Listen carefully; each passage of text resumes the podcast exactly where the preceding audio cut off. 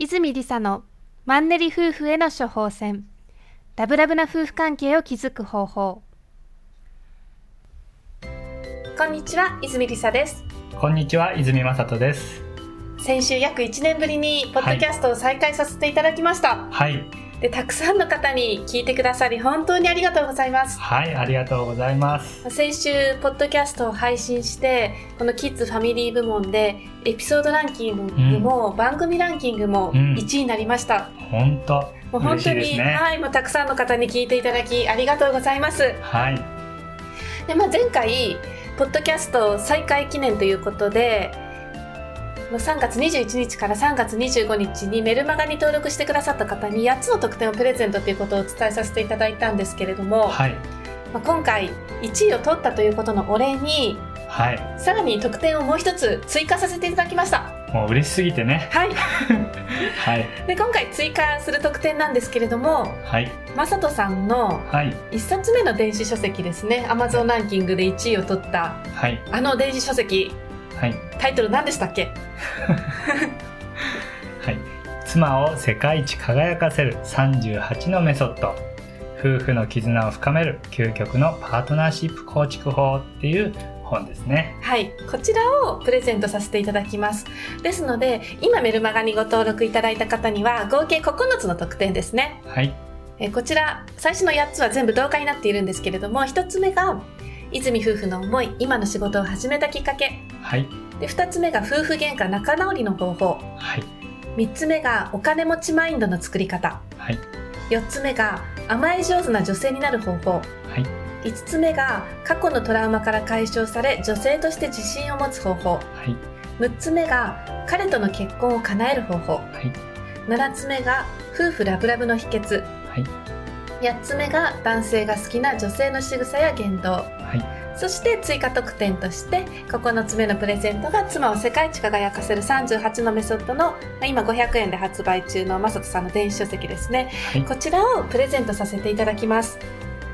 でプレゼントの応募方法なんですけれども泉夫婦オフィシャルサイト、はい、泉 -lisa.com izumi-risa.com ですねえー、泉夫婦オフィシャルサイトの方に行っていただいて、メルマガのバナーからご応募いただけたらと思います。はい。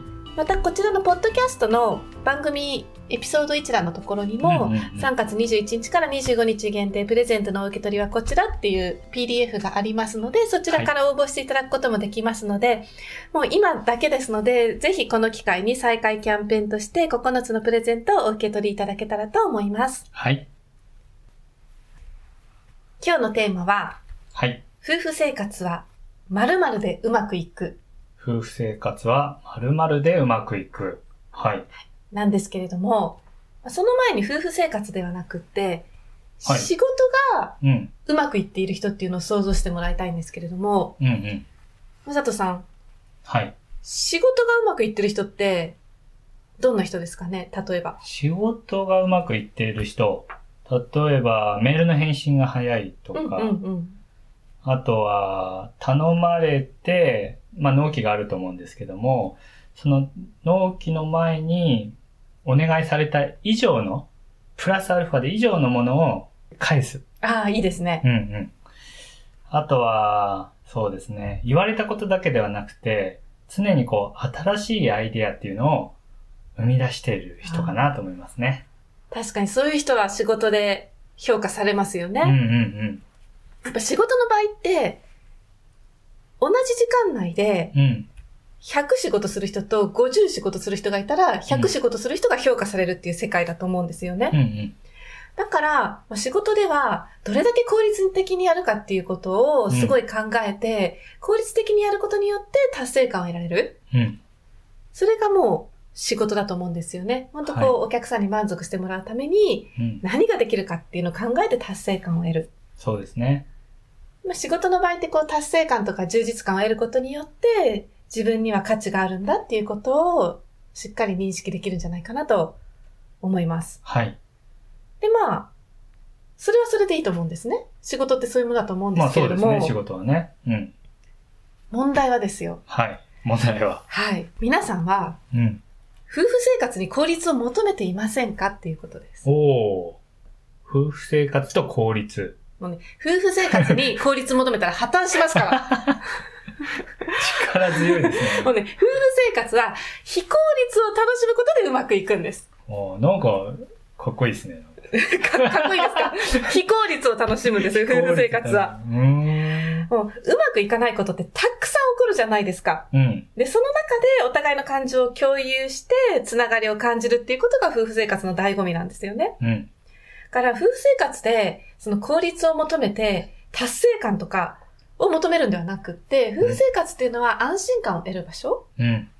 で、安心感、まあ、要は愛されてるんだっていう心から安心できるような場所ですよね。うん。で、それは、その仕事みたいに、何かをしたことによって私は役に立っているとか価値のある人間だって思うんではなくって、何の結果出さなくてもよくって、もう効率も全然良くなくてもよくって、うんもうただそこに存在するだけで、素晴らしい価値があるんだって思えるのが夫婦生活うん。うん。なんですよね。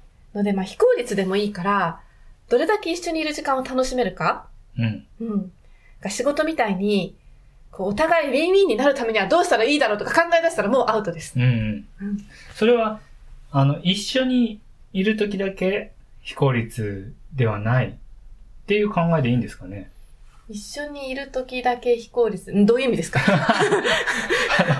例えば、あの、家事をするときっていうのは、旦那さんが、ご主人が、あの、まだ帰ってくる前とか昼間だったりとか、えーし主婦の方とかは、家の掃除をするわけじゃないですか。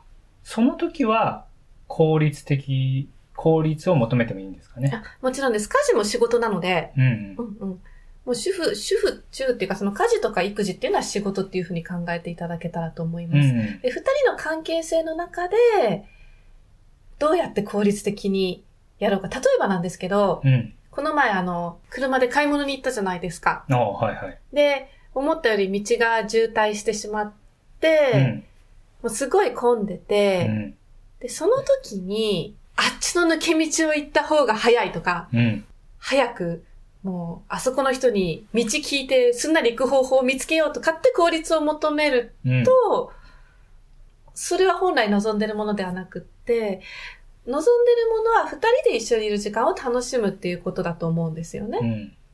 渋滞してても全然 OK で、なんか二人でゆっくりお話しする時間増えたねって言って、楽しい話をしている。もうただただ一緒にいるっていうことを楽しんでいるっていうのが、まあ非効率を楽しむっていうような状態ですね。そうですね。男性的にはもう1分でも早く着きたいみたいなね。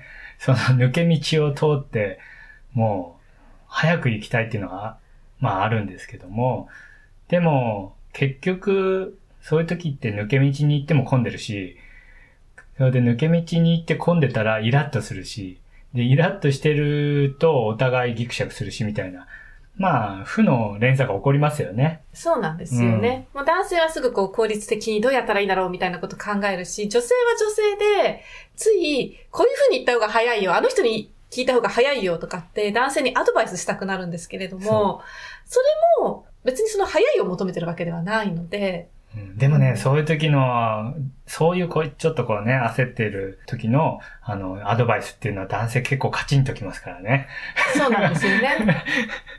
正しいこと言われてもカチンとくるので、そこはもう正しい正しくないの世界ではなくって、どうこの時間を楽しもうかっていうことかなと思いますね。はい。穏やかにね、穏やかに、えーその時を過ごせれば、うん、いいと思いますね。それはもう、なんか体験から分かりましたね、私たちのね。そうですね。あ、まさとさん、男性視点で、はい。